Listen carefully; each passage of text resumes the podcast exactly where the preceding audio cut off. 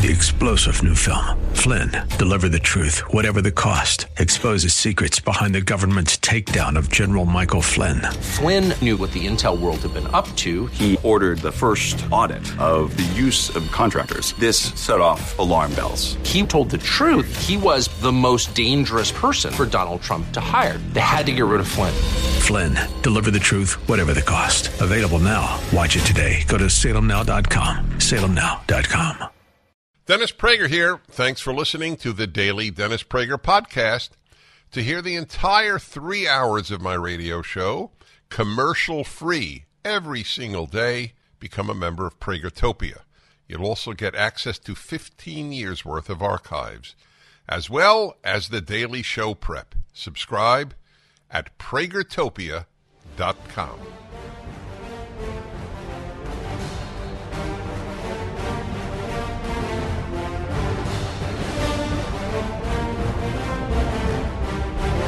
Hi, everybody. Welcome to the Friday show. I hope you will have a good weekend.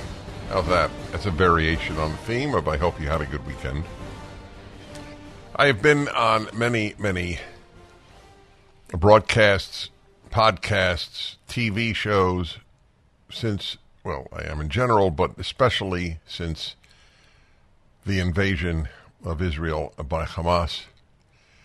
And a pretty predictable question, which predictable is not a pejorative, by the way. It's predictable that people will say, How are you? It doesn't mean it's a bad thing. But it's almost inevitable. People will ask me, So do you think there's been this awakening on the part of liberals to the nihilistic state of the left.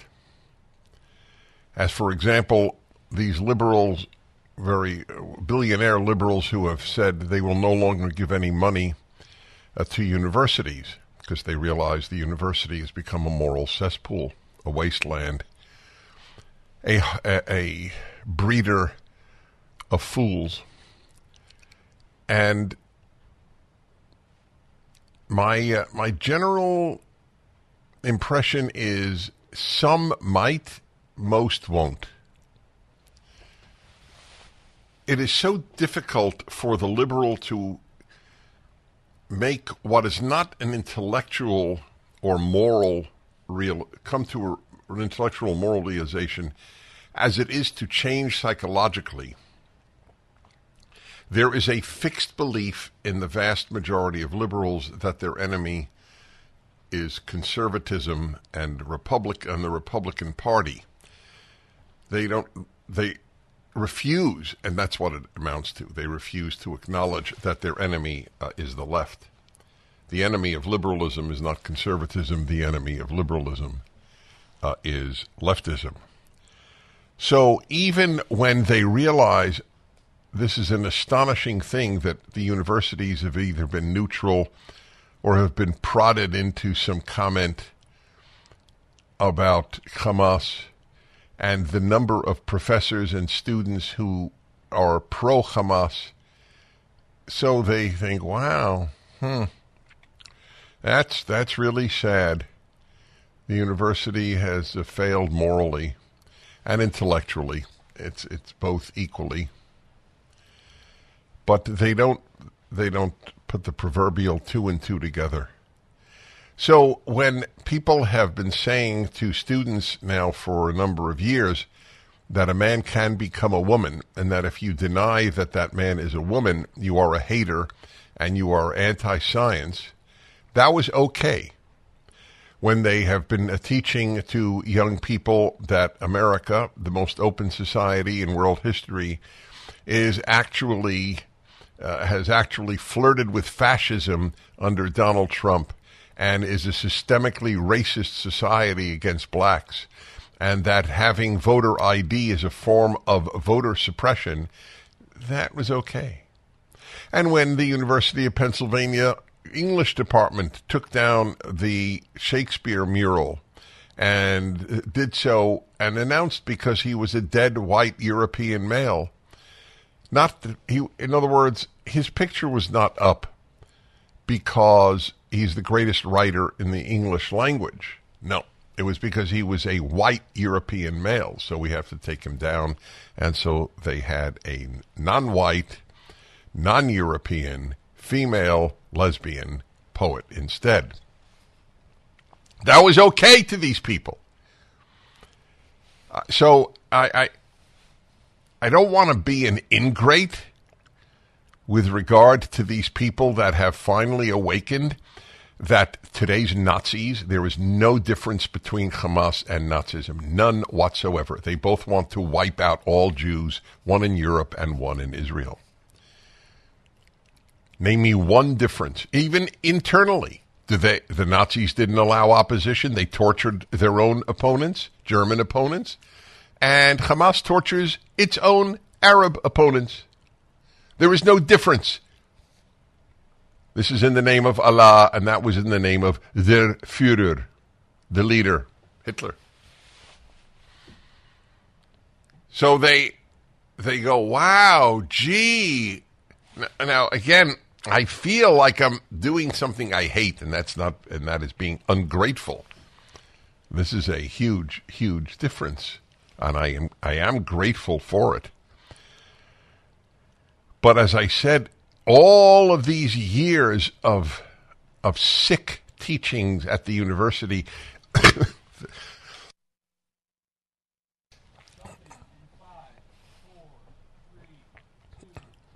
They have funded these universities all these years with hundreds of millions or billions of dollars, and that was okay. But now that they're pro Nazi, hmm, I, well, better late than never, but we'll see, first of all, if it lasts. People love their names up at uh, university buildings, love it. And people love to say, oh, I gave I gave $50 million or $20 million or $1 million to Yale. Oh, it feels so good. It would have been better had you burned that money. Much better. Much, much better. That's wasted. This is destructive. But, listen, maybe there will be a sea change. Will it change any of their voting? I doubt. I doubt in two percent of the cases will they will their voting change, because they're voting for the party that breeds this stuff. So, if you know somebody, it would be interesting to me. Do you know anybody? Is there anybody in your extended family, if you're a conservative, is anybody in your extended family who has awakened to the moral damage done to the society by the left with regard to the Middle East? Nazis versus a free country, and they root for the Nazis. That's what it is. They root for the Nazis. Is there any other example of a free country fighting a tyranny and people around the world rooting for the tyranny? I can't think of any. It shows you how effective the demonization of Israel has become. That this is that this is widespread. The media are saturated with this. Do you know that yesterday the Los Angeles Times had an article? I'll quote from it later in which it described the the killing of Palestinians in in Gaza as Israel slaughtered. Not it wasn't in quotes slaughtered. So, but the the description of what Hamas did to Jews, they didn't use the word slaughtered. So Israel is slaughtering Palestinians. This is an LA Times, not an opinion piece news item Israel is slaughtering Palestinians, but not vice versa. Well, it's hard to imagine that any any real change uh, is taking place. I am grateful for what there is. I fully acknowledge that. To see people cheering on Nazis. From the river to the sea, Palestine will be free. That means destroy Israel. From the river to the sea, one thing exists the state of Israel. You want to understand the Middle East? Go to PragerU, it's free. See our videos on the Middle East.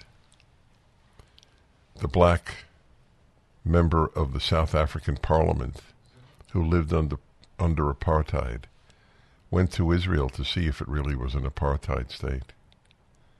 He gives a he gives a presentation. He presents a video. Is Israel an apartheid state?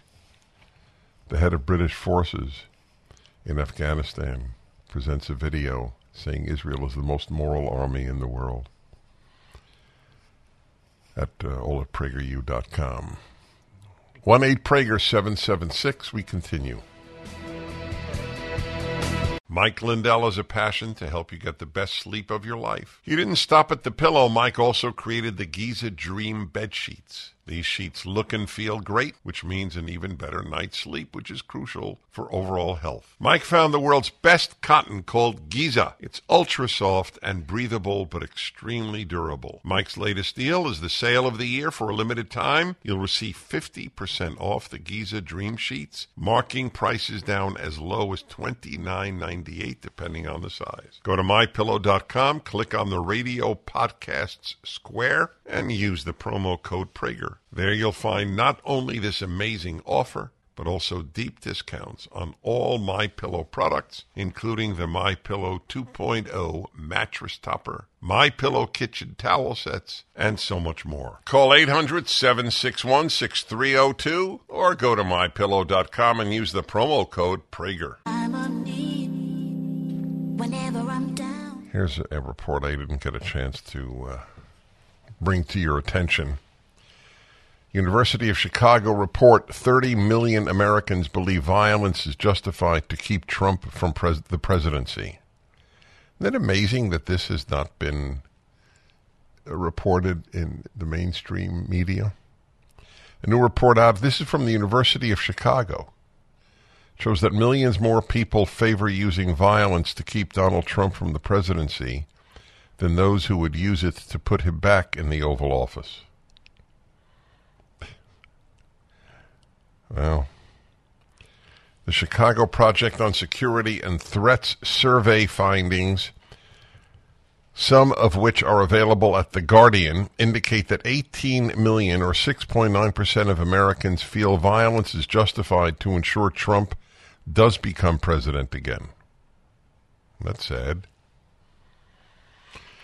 This represents an increase of approximately 6 million from last April. Of this 18 million, 68% believe that the 2020 election was stolen from Trump, and 62% believe the prosecutions of Trump are intended to hurt his chances in 2024. I believe that.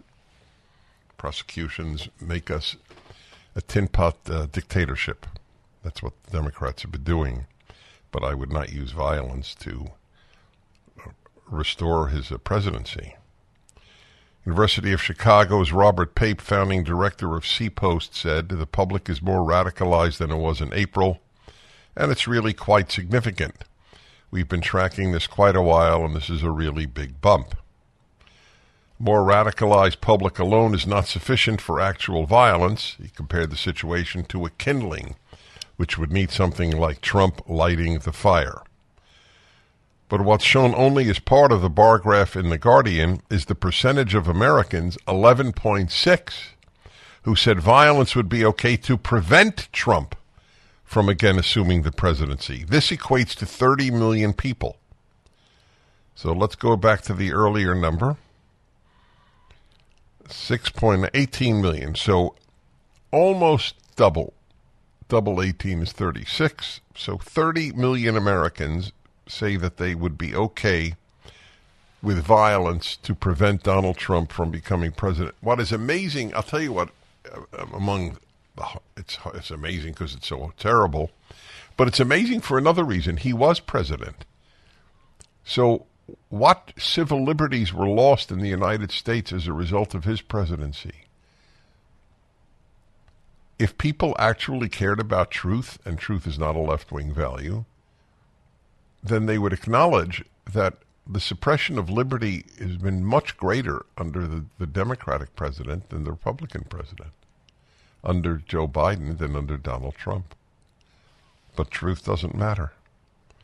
30 million people. While noting the left has never engaged in anything like the January 6th siege. Really? That's bizarre. The sieges of, of the state capitals that they have engaged in, there was nothing like it a, a, a half a year of massive rioting with people killed, police cars burned, takeovers of, of public spheres. Nothing like January 6th ever took place. It's very painful. What is he? What is it? He's the founding director of this uh, of this group at the counts the Chicago Project on Security and Threat. I guess in order to be taken seriously, he got on Meet the Press. I guess you have to say that, or you won't get on Meet the Press. More Americans view Donald Trump as a bigger threat to democracy than Joe Biden, 52 to 33. Wow. Almost 90% of Trump supporters believe the federal government is run by a deep state of immoral people. You can count me in that one. I'm in that 90%. And by the way, it has nothing to do with Trump. Which, now that I'm thinking about it, I'd like to offer a heretical thought. You can have Trump derangement syndrome on both sides. The people who are preoccupied with hating him and the people who are preoccupied with loving him to the extent that they would not even want any other Republican candidate. Donald Trump is not the issue. The issue is the United States of America. I don't know if I'll convince one person who disagrees with me about that. Nevertheless, I, I am morally bound to say that. I, I am against never Trump, and I am against only Trump. I would vote for him, I would campaign for him, but my agenda is not Trump. My agenda is defeating the left. That would seem to me that anyone who loves liberty, that would be their overwhelming agenda. All right. Anyway, that was a uh, that was a report that I thought I should bring to uh, your attention. Here is a, a, a completely different uh, uh issue that uh, I found fascinating, and I will devote some hour to it. This is not the hour, but I just thought I would report it to you. New York Post and this is from a few months ago, but I had not seen it. It's not not a dated piece. I am a liberal. It's hard to find masculine men to date who aren't conservative. Apparently, this is a TikTok video that went viral. and it, it's a very, very telling thing. I couldn't agree with her more. The left is the feminization of the culture. It goes from standards to nurturing, in a nutshell. That's what feminization of the culture in part is about. I remember years ago when they stopped scoring soccer games after a team was winning by too many points. They did it in baseball as well. That's the feminization of culture. Men allow teams to win according to the number of runs or the amount of points they score. That's a masculine trait. You lost 52 to nothing? Well, then maybe that's not the division you should be playing in, or maybe you should rethink the way you're coaching your team or having your players uh, perform. That's masculine. Feminine is it hurt their feelings, so it, we should have stopped scoring at 20. Back in a moment. When the government used emergency edicts during COVID to restrict the gathering and worship of churches. Three pastors facing the risk of imprisonment, unlimited fines, and their own churches being ripped apart took a courageous stand and reopened their doors in the face of a world that chose to comply. The Essential Church is a feature length documentary that explores the struggle between the church and government throughout history. This fascinating story uncovers those who've sacrificed their lives throughout history for what they truly believe in. Rediscover why the church is essential and how we prove that this stand remains true from a scientific, legal, and most importantly, biblical perspective. This is not your typical movie. It'll change your life. You need to see this movie with your friends and family. The Essential Church is streaming today exclusively at salemnow.com. That's Essential Church, streaming at salemnow.com. So here is this TikTok video that uh, this young woman made driving her car, and this is her lament. Go ahead. Do you want to know one of the saddest realizations I recently had? Was that as a liberal woman, it is really hard to find a man who is willing to play the more traditional masculine role in the relationship in today's day and age, who is not a conservative. A man who wants to pay on the first date, who wants to open your door, who has that want and desire to take care of you and to provide. Is that awesome? How many views has that had? I mean, the thing went viral. Now? Why does something go viral? I mean, there are many different reasons, or not many. There are different reasons that, but one reason is it it struck a chord because it's just a fact. The further left you go, the more effeminate the man. This is that is a fact. These these are not courageous people. It takes no courage to be a leftist.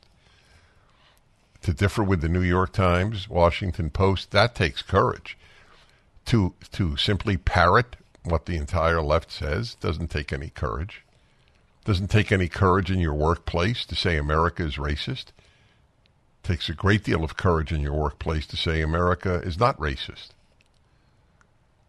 Well, courage is a masculine trait. Doesn't mean that women can't have it. There, uh, there are probably as many courageous women in the society as there are courageous men. But in the spectrum of willingness to fight, that is something that women find to be attractive in men. Yes, she's uh, she has a dilemma here. Liberal men, that that the picture you have in mind when you think the word masculine? Who is more likely to want to marry and take care of a family? A conservative man or, or a liberal man or a left wing man? The further left you go, and it's true with women.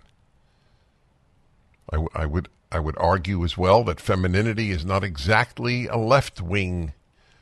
Feminine thinking is left wing, but femininity is right wing. Yes, that's all. All of these things are related. Well, a guy who wants to pay on the first date, he, he probably might have even voted for Trump. Talk about a conundrum for a liberal woman. This is part of what I opened up the hour with the question when will people put two and two together? When will these people who realize that the universities are breeding grounds for Nazism in the form of Hamas, when will they awaken to the awful places the universities have become, period? So, like this, when will women who want a masculine man awaken to the fact that leftism breeds effeminate men? That's that's the, uh, the that's the question. That's how they think. I'm not saying that they don't speak like women they they have beards. They have all the secondary characteristics of the of the male species or the male gender, male sex, whatever term you wish to use, not species. But the they don't radiate the traditional masculinity. In fact, traditional masculinity is considered by the left to be toxic. It's worth asking a leftist what is the difference between traditional masculinity and toxic masculinity. And they will say none. Traditional masculinity is toxic. The, the guy, the good guy fighting for his family, the, the guy who takes his family to church on Sunday. I mean, uh, the, the guy who is strong, who has a strong presence, who can differ with women. I'll give you a perfect example of the effeminate nature of the left. When I have said, which is a fact, that women play a disproportionate role in robbing children of innocence, because they're the great majority of elementary school teachers, the overwhelming majority of the younger grade teachers, the great majority of elementary school principals, they uh, and they are uh, disproportionately involved in in advocating uh, that uh, that kids go to uh, see drag queen story hours, for example. The men who attack me for misogyny, these are weak men because for them you're allowed to attack men, but you're not allowed to attack women. That that is a weak man because he doesn't want to be disliked by any women. He fears them. Masculine man doesn't fear women. Doesn't fear men. Fears, if you will, to give you a really traditional view, God. That's a helpful thought. Back in a moment. So I played for you this uh, remarkable uh, video of this young woman. Gee, how come all these uh, come all these men that uh, that are masculine turn out to be conservative? Yeah.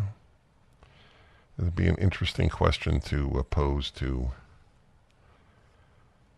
your uh, your daughter at college. Well, or nah, I don't think in college they'd realize it.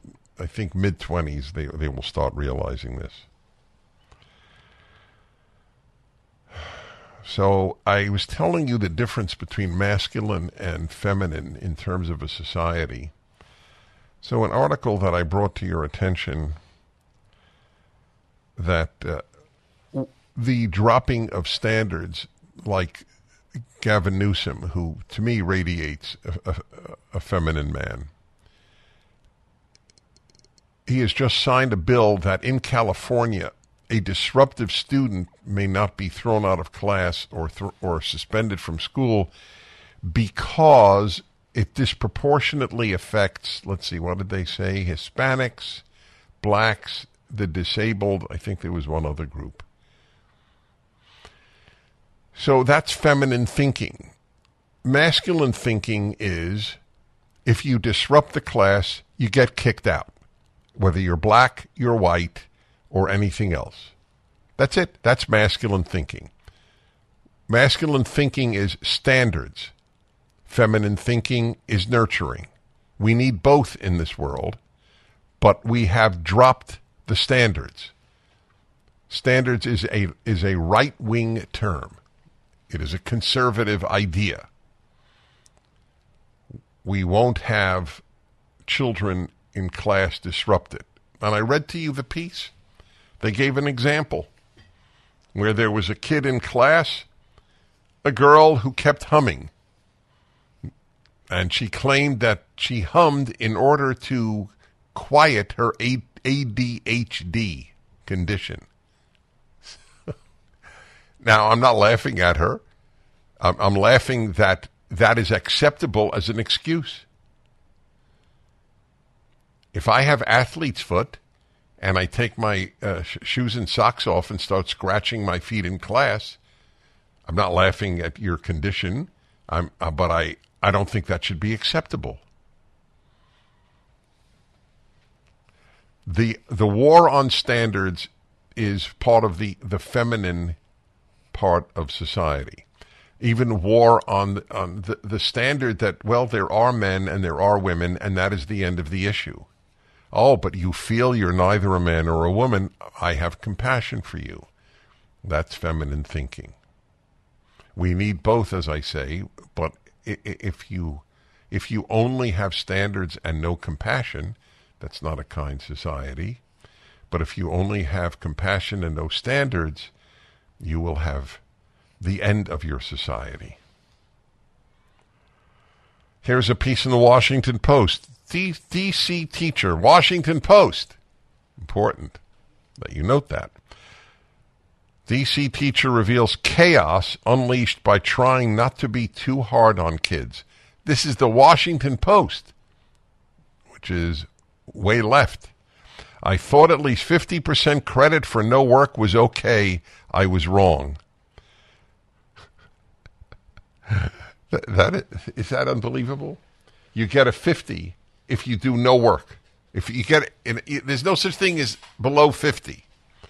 A teacher I know was working at a DC public high school when the district installed a rule during the pandemic that no grade on any assignment could be lower than 50%. Many schools around the country, including some in Washington area suburbs, have had such a rule for years. I haven't seen much harm from it. Giving a zero for an for an F, I think, is too devastating a blow. See, that's feminine thinking.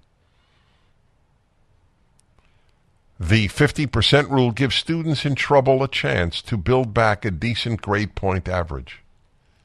So he admits that he supported a lie. You didn't know 50% of the work. We gave you a lie. We lied to you about what you had achieved so that you feel good about yourself. The whole self esteem movement is a feminine movement. How you feel over how you act is feminine. That, that DC teacher told me I was missing something. The 50% rule might not have hurt some schools, but the effect on his was disastrous. Now, isn't that, isn't that unbelievable? Well, it really, it, it was a disaster in my school, but in other schools, lying to children about what they have achieved might be really good. He saw this during the 2021-2022 school year when teachers and students returned to their building after pandemic measures were lifted. It only took a few weeks before our students knew the score, he said, and it was an insult to their intelligence to believe that our bright, savvy kids wouldn't soon learn how to work the system. Essentially, with the 50% grading rule, if our students completed one or two assignments, they would pass and they knew it. Okay. This is an example. When we come back, I'll have some thoughts on President Biden's speech yesterday, telling Israel that, you know, you can't be guided by rage. Yes, is the most Jews killed in a day since the Holocaust, but don't get too angry. I'm not knocking. There were some really fine parts to the speech. I want to make that clear. But that, that's quite a remarkable thing to say to another country. Yeah, well, the Nazis, they're out to murder every one of you, and they showed that that is the case because among Palestinians, if you murdered an entire family of Jews deliberately, you are a hero. And then there are all these mostly Muslims around the world who think they're heroes. That's distressing. However, for pathology, there's nothing quite like Jews for Palestine.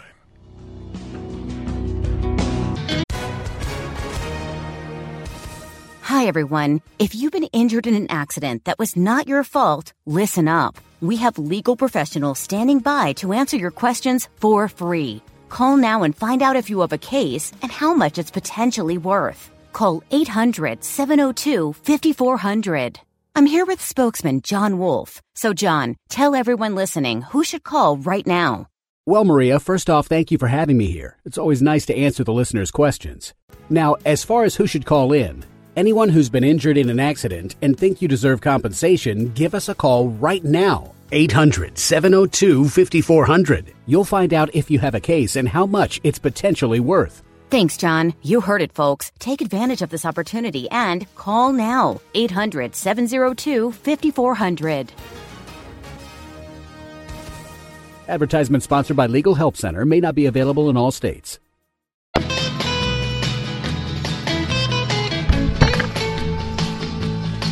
It's the happy, happy, happy, happy hour. Yes, it is. Well, everybody, no matter what, as I promised you all those years, come hell or high water, blood, lice, vermin, smiting of the firstborn, darkness, we still have the happiness hour. Because that's the whole point. If you're only happy in happy times, you don't need a happiness hour. Good point, eh? It's a happy, happy, happy, happy hour. Since 1999, the second hour of my Friday show is devoted to happiness. You know, I had a topic in mind and I've just changed it. Literally, as the theme came on, I changed my topic. Because I want to talk to you about one of the things that actually uh, is a reason that I can maintain a serious degree of happiness in very dark times. And these are very dark times. It's, they're dark in the United States, they're dark in the West, and the worst massacre of Jews since the Holocaust just took place. If that doesn't bother you, it's not a good sign.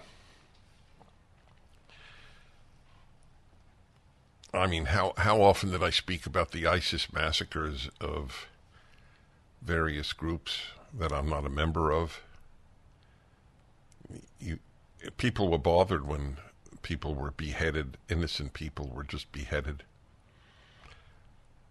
So it should bother you. So how does how does one maintain happiness? There are many, many answers to that. Kindred spirits is the biggest one. You you need you need good people in your life. That I don't know how one does it without that. But I have a I have a, a different thought.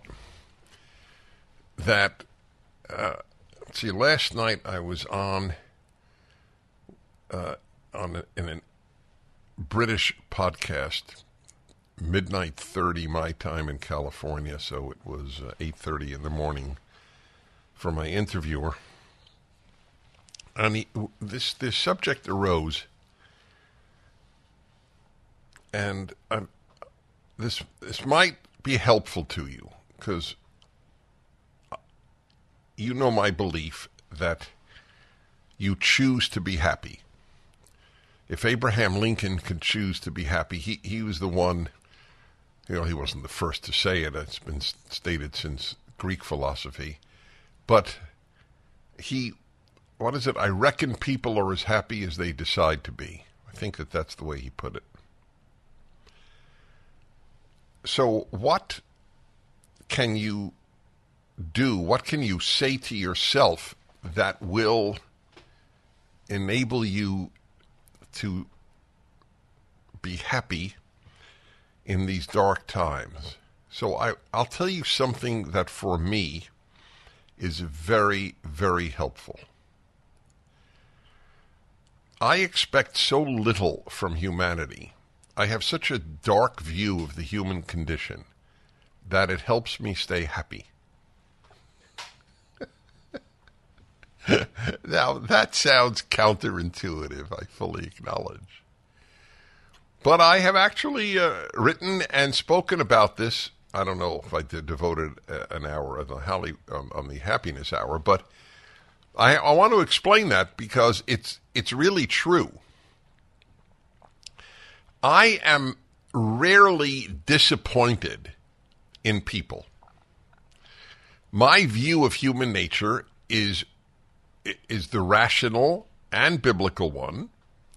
And since I believe the Bible is rational, I have my Bible commentary is called the Rational Bible. There are three volumes out. The fourth volume is coming out next year.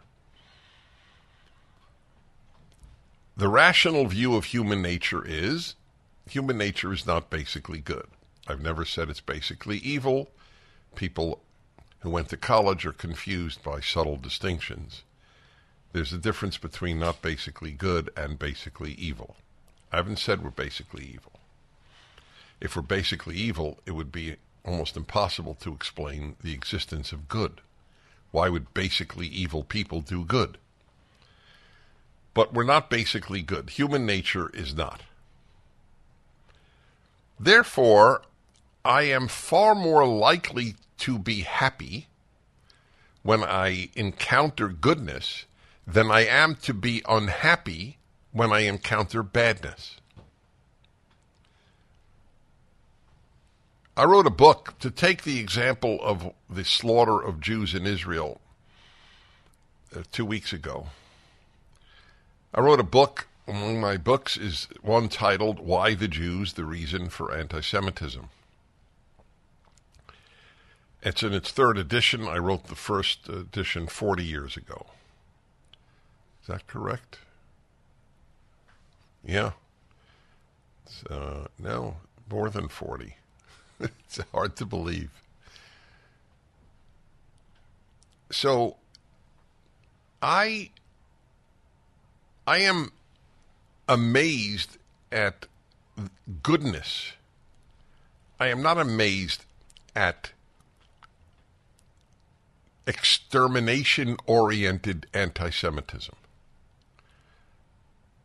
That is what anti Semitism has always been exterminate the Jews, not enslave them, not persecute them, eradicate them. It's unique. Jew hatred is unique among the ubiquitous ethnic and national and religious hatreds of the world. This is wipe them out. As the Passover service says, in every generation, someone arises to annihilate us, not persecute us, not enslave us, but annihilate us. So when I see anti Semites, Jew haters, wiping out Jewish families, it doesn't surprise me. That's what anti Semites do. Always have. The, the statement I just cited to you, I translated from the Hebrew in my, in my mind, but it was probably stated originally at least 2,000 years ago. This is not new. When you think human beings are basically good, now forgetting the big macro horrors like what the the Nazis of Hamas did, but in, in one's own life. A big part of people's unhappiness is disappointment. But if you expect little from most human beings, now there are people in my life who could disappoint me, there's no question. And it would be painful.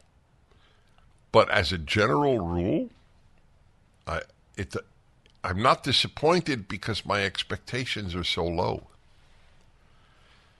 We we live in the age of naivete, and I'll tell you why so many Americans are naive. It's because America has been a particularly decent country. Most of its inhabitants have just been generally decent people. But of course, there's the slavery exception of of this eruption of of evil, but that was universal. Slavery was all over the world. They weren't uniquely bad. Uh, uh, a point I make about America that is so important. What was bad about America was universal. What was good about America was unique. And that, if you're mature, which excludes most college graduates and all leftists, doesn't exclude all liberals, but all leftists. But if you are mature, then you, you realize that. You don't judge America by the bad it shared with the rest of humanity. You judge it by the good that it didn't share with the rest of humanity. As Frederick Douglass, one of the greatest leaders in American history, and certainly one of the greatest black leaders, grew up in slavery and became a giant in America. As, as he noted in his uh, autobiography, it was Britain and then America that eradicated slavery of the black man all over the world. So the people who the, the racist claim that whites are all racist is belied by history. Since whites abolished slavery nobody else did. They also partook in it. My theme for today is this. The more you expect from people, the less likely you are to be a happy person. I celebrate the good people that I have in my life. I am not shattered by the bad that I witness because of my old friend not having expectations. 1 8 Prager 776. Parakeet cage, you can't take a shower in a parakeet cage, but you can be happy. If you have a mind to. So I decided to talk about uh, on this happiness hour to talk about a a big factor in what enables me not to get depressed when I see the terrible things that take place. The most recent, the Nazi-like massacre of Jews in Israel, and of course the ongoing decline of the United States to people who loathe it inside of our country. And by the way, this applies in the micro just as much as in the macro.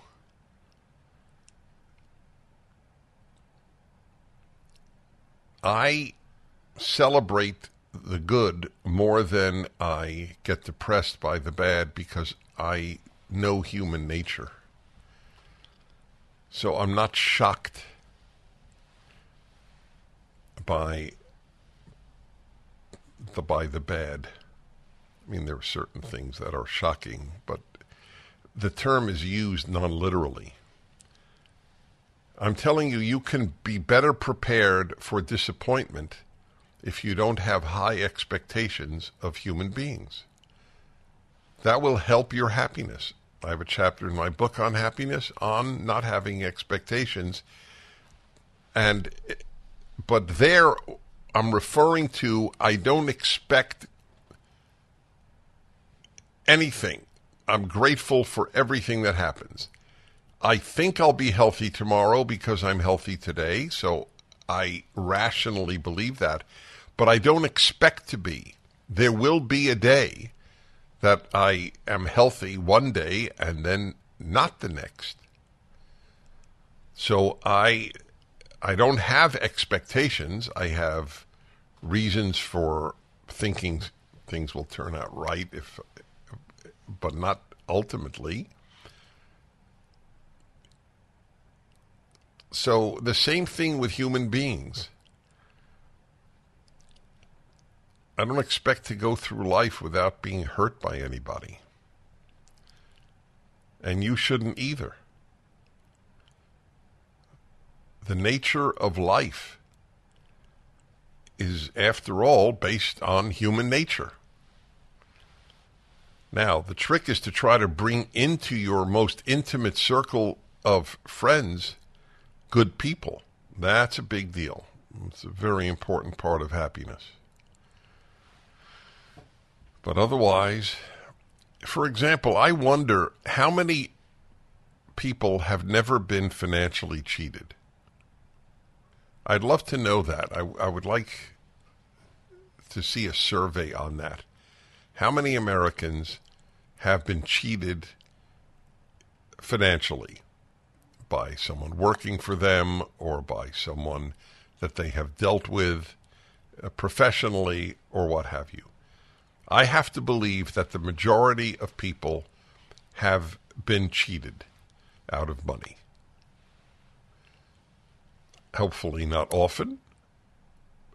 And so I, I have, and I uh, very rarely, but I have, and I sort of look at it this way. Most everybody is going to have a car crash.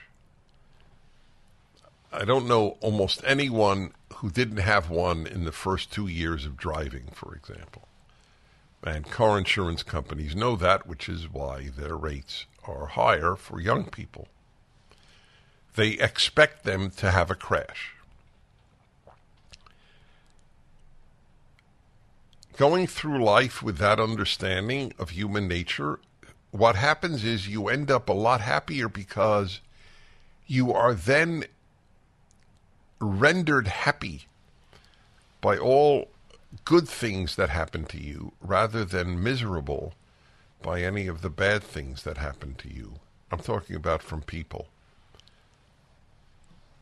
It is that is the way of life. And it has really served me well again to be much more frequently happy from pleasant surprises than be unhappy from unpleasant surprises because they're not usually surprises. 1 8 Prager 776. And let's see. Let's go to uh, Calico Rock, Arkansas. David, hello. Hello. Hello. Good day, sir.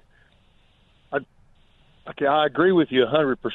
One thing I add to that, being that person that really, you know, I don't really trust, I'm like you, don't trust human nature that well, it allows me to forgive people that have hurt me or defrauded me or done something. It allows me to forgive those to a point where I've had people that I'm a friend with that I'd kind of forgotten what they've done to me. So, you know, maybe I'm a lot happier person not carrying around burdens of what people have done to me in the past. So, uh, and that wait, uh, that's very interesting, and I salute you. Uh, so that emanates from your understanding of human nature, or does it emanate from some theology, or both?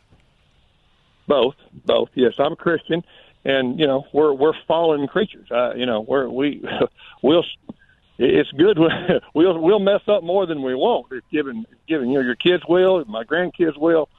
You know, so you give you an opportunity. If you can't forgive people for their mistakes and and for the things that they're going to fall down on, their sin in their lives, if you will, then we're in trouble. I mean, well, I, so I, I am curious. disappointed them. Right. So I am curious. Do you forgive even if they don't say they're sorry? Hundred percent. Yes. Yes. That's fascinating. I, I mean, I, uh-huh. I can I can only think of maybe one or two people in this world that I you know would feel that way about. I mean, again, I'm not talking about. I'm talking. I'm talking about evil people. I agree. I believe in evil, like you know the Nazi thing and all that. But as far as you know, I, I've got a good friend lives right down the road from me, and he will not speak to me right now over this COVID thing. You know, and, and my prayer is that he's going to pull into my driveway one day. He drives by on his bicycle. I see him every well, day. you know what? I I join you in that prayer.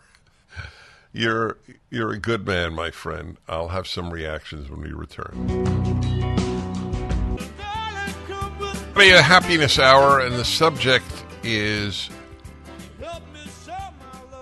how important the realization that human nature is deeply flawed is to happiness not just to a moral understanding of the universe. It's critical because if you think people are basically good, you're somewhat of a foolish person and you have decided to ignore all of human history to come to such a, a truly absurd realization. Human nature is basically good, is is just idiotic uh, and dangerous because then you don't you, you blame society you blame outside forces for all the bad they do. But i'm not talking about that. That i've talked about often and i will again at some point. I'm talking about happiness. It's the happiness hour if you think people are basically good you are far more likely to be constantly disappointed whereas if you understand people are not basically good you are far more likely to be constantly exhilarated Big difference, isn't it? Wow, despite human nature, look at all these good people in my life. As opposed to, oh, human nature is good. How did I get stuck with uh, A, B, and C? Not good people, or people who do a lot of bad. That's that's important. When I looked at uh, what happened, the massacre of Jews in Israel, the worst day in Jewish history since the Holocaust.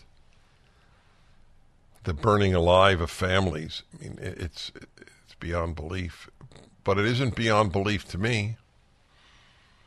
As a student of Jewish history and one who wrote a book on anti-Semitism, this is what, uh, unfortunately, they do. There's no hatred like Jew hatred. And it doesn't shock me. I didn't expect better from Israel's enemies at, at any time in my lifetime. They are the heirs to the Nazis. They want to wipe out the Jews of Israel like the Nazis wanted to wipe out the Jews of Europe. So my heart breaks for these people. My heart breaks. But it I'm not stunned. Surprise is a big factor in unhappiness. If you're not surprised, you're you're you're more likely to handle it okay. And it's true in the micro, in your own life. If you're naive about human nature, you're going to have a lot more unhappiness than if you are rational about human nature. 1 8 Prager 776 is the number. How does this strike you as a piece of advice? Okay, let's see. Sacramento, California, and Stephen. Hello. Hi, Dennis. Hi. Uh, thank you. Thank you for taking my call. Mm-hmm. I I love this topic because I used to be all I used to always be angry. I was angry all the time, and it was because I expected people to do things. And an example, one of the, one of the days I figured out what my problem was.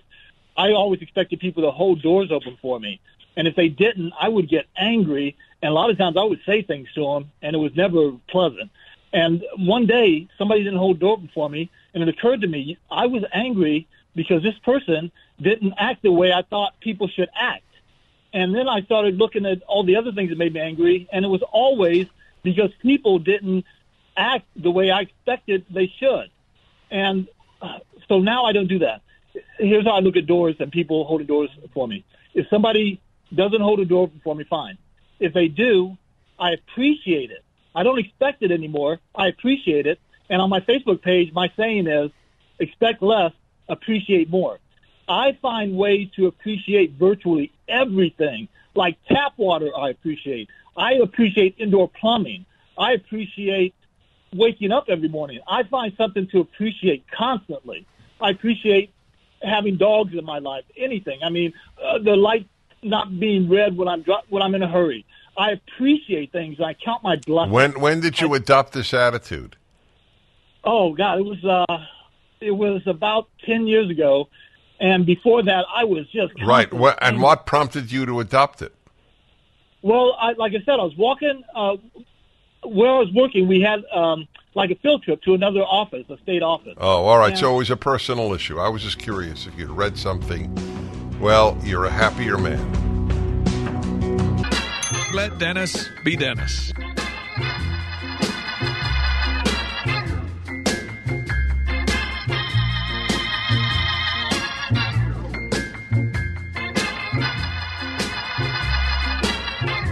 Hi, everybody.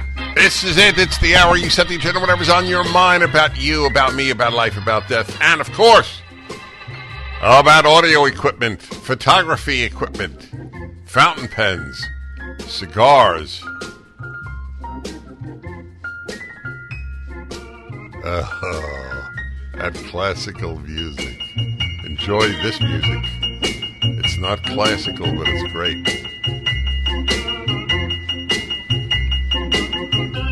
And it is my joy to welcome a new affiliate to the Dennis Prager Show, WNJD.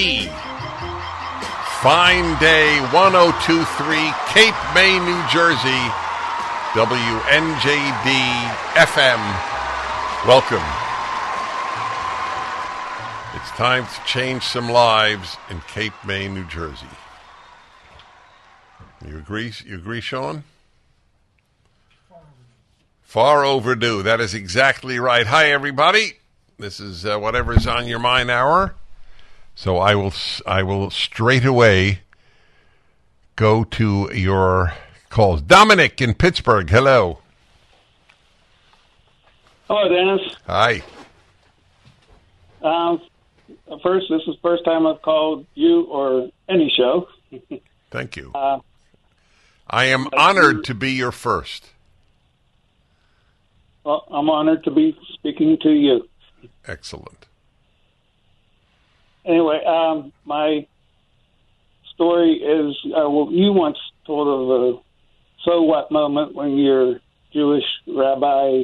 Um, Right. So it reacted to my saying I wasn't in the mood to uh, join the prayer uh, session, and he said, "So what?" Dennis Prager is not in the mood. So what? It changed my life.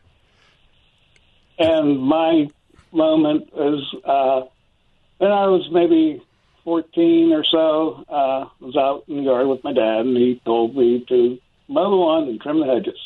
Well, I did, and I did what I thought was a fabulous job, very uh, precise, and did everything nice and neat and trimmed and everything. And went and told him all that, and he said, "Oh, don't expect me to kiss your butt for doing what you're supposed to do." And Did he say "but" or a more provocative no, he word? used he used another word. Uh-huh. How old were you? I said maybe about fourteen, Uh huh. somewhere in there. Um, I got the message right away, like you got your Yes. So well, uh, superb. The coddling of children over the last two generations is a major reason for the breakdown of America that we are witnessing. The children were taught to be selfish, taught to be immature, taught to be spoiled, taught to be ingrates. I mean, everything wrong. And the better educated the parent, generally speaking, the stupider their parenting. Among the many, many arenas that colleges have done horrible damage to this country. Horrible. Fools making fools. That's what the university generally is. There are exceptions.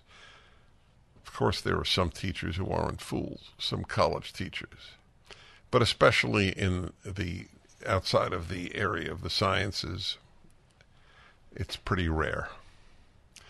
And that's uh, that's what uh, since World War II. This is this is really old. You are the center of the universe, my child. And I will make sure that you have no pain. A painless childhood is bad news, my friends. Really bad news. Because then they expect life to be painless. And they will act out when there's pain. They will not blame the human condition, they will blame the country. They will never blame themselves. Yeah, that's that. That's funny. I have a, another religious example to the lawn mowing example that we just heard from Dominic in Pittsburgh. On my uh, bar mitzvah, so I was 13. Dominic was 14. I was 13, and I did a perfect, literally perfect job in something quite challenging, chanting from the Torah text, the portion of the Torah, the first five books of Moses, that corresponded to my birthday. As luck would have it, I had the longest possible reading, enormously long, about double about double the size. So I had to memorize every word because the the vowels are not present and there's no punctuation. I had to memorize the musical sign for those words to chant it properly. And when it was all done, 248 verses. My father looked at me and said, Good job. That was it.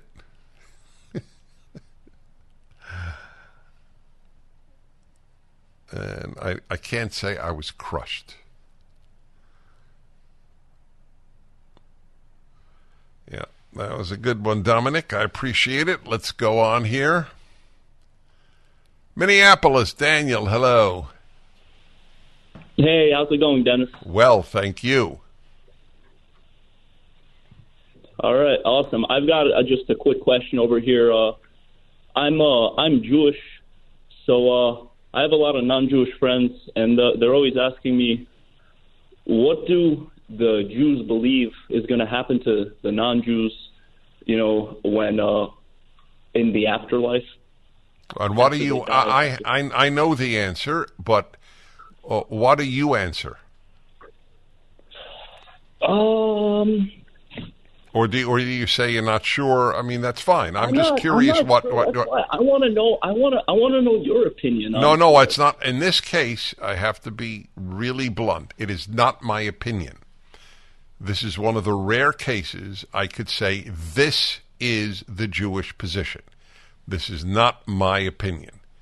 On many, many, if you ask me what is the Jewish position on capital punishment, I will say some say you, don't, some say you do. There are a lot of different opinions, not on this. All good people go to heaven. That is the Jewish position. God judges people by their behavior, not by their beliefs. You can believe in idols, and if you're a good person, you go to heaven. I know. And the Torah came to do war on idol worship uh, and to spread, and the prophets want us to spread the idea of the one God existing. But non Jews are judged by their behavior. So are Jews. But there are more behaviors in the case of the Jew that are demanded. That's a separate issue. Okay, so I hope that that's clear. And I'll ask you if it's clear. Is that clear, Daniel? Yeah, yeah, yeah, yeah. That's clear. Okay, that was it. We love clarity on this program. Okay, Denver, Colorado, and Michael. Hello, Michael. Dennis, thank you for taking my call. I am also a first time caller and a millennial, and I really appreciate what you do, first of all. So thank you, Thank Uh, you. so much. Mhm. Absolutely. And then I wanted to talk with you about this uh, story that just came out about uh, activist Greta Thunberg. She announced Friday that she has shifted her attention away from the world's weather to focus on Israel's fate as it fights Hamas and its associated associated terrorist organizations. She took to social media to call for a strike in solidarity with Palestine and Gaza. She said the world needs to speak up and call for an immediate ceasefire, justice and freedom for Palestinians and all civilians affected. And you know, I I get why she's doing this because there's going to be a ground invasion. And when there's a ground invasion, those hostages are not going to be released. I mean, how are they going to be releasing any of the hostages when there's an all out war going on? But do you think that it's a little bit counterproductive in a way because, you know, Israel was already attacked and provoked for do you think that she's just trying to call attention to herself by doing this or what are your what are your oh, I thoughts on this believe she. I think she sincerely believes that Israel is the villain. That, that's that's what I, I, I. She doesn't think clearly on climate. Why should she think clearly on the Middle East? Generally, people think clearly on uh, in a fairly consistent pattern. They don't tend to fluctuate. Confusion here, clarity there. So I just announced that I have a new station in Cape May, New Jersey. So I looked up Cape May. Cape May is at the very, very, very, very southern tip of New Jersey, across from Delaware. And it is so far south, it is south of Baltimore. Who thinks of New Jersey as stretching to south of Baltimore? The only person I know, other than people who live in New Jersey, who know that is Sean, who is a living map. You can ask Sean what is the the, the distance between Bismarck, North Dakota, and Little Rock, Arkansas, and within four miles, he will tell you. Yeah, that's right. If you're traveling with him within four miles, he will give you an answer. May not be correct, but he will give you the answer. Okay. All right, let's see here. It is uh, time to uh, take more of your calls. That's what the hour is about. What is on your mind hour? Uh, let's see. Indianapolis. David. Hello, David. Hi, uh, Dennis. I'm a huge fan. Huge honor to speak with you. Thank, you. you. for taking my call. Mm-hmm. Uh, if you had a college age child in a year abroad program in Israel right now, what would you do? Would you bring him or her home? And what advice would you give to a parent who might be in the situation? I won't give advice to a parent because it's it's too uh, too sensitive, and I, I don't want to be in that position. I tell you what I would do, and I would say, "What do you want to do?" I, I am not asking you to come home, and I'm not uh, asking you to stay. You're uh, you're a big uh, guy now. Uh, it's your it's your call, but I would in no way uh, tell them to come home. When I was uh, when I was, I'll give you an, an analogy, which actually occurred in my life. I was 20 years old. I was studying in England, and the Israeli government at that time was sending in young Jews to the Soviet Union to smuggle in Jewish items and to smuggle out names of Jews who wanted to leave. And my name got to the authorities in the Israeli government. It's not important. I mean, just friends that I knew there mentioned me, and I, knowing Russian and Hebrew, I was the perfect candidate. So they said, We'd like you to go for a month in September. Instead of going home back to America from England, I would go to the Soviet Union for a month. So I, I, tho- in those days, you rarely called internationally, but obviously this was important. I called my father and I told him, and he said, "Listen, uh, I, uh, I, f- I fought in World War II. This is your fight. Um, good luck." Basically, something like that. Nothing like uh, it's dangerous. Don't go. And I, I wouldn't say to my own child in this case, it's dangerous, come home. The purpose of life is not to avoid danger. The purpose of life is to f- lead a full life and do as much good as you can. Now, I don't believe in taking foolish risks, but I, I, I also don't believe that you uh, run for the exit when you're in, in, in an embattled place. So, did I answer you? You did. Thank you very much. Thank you very much. Hmm. That was, a, that was an important call.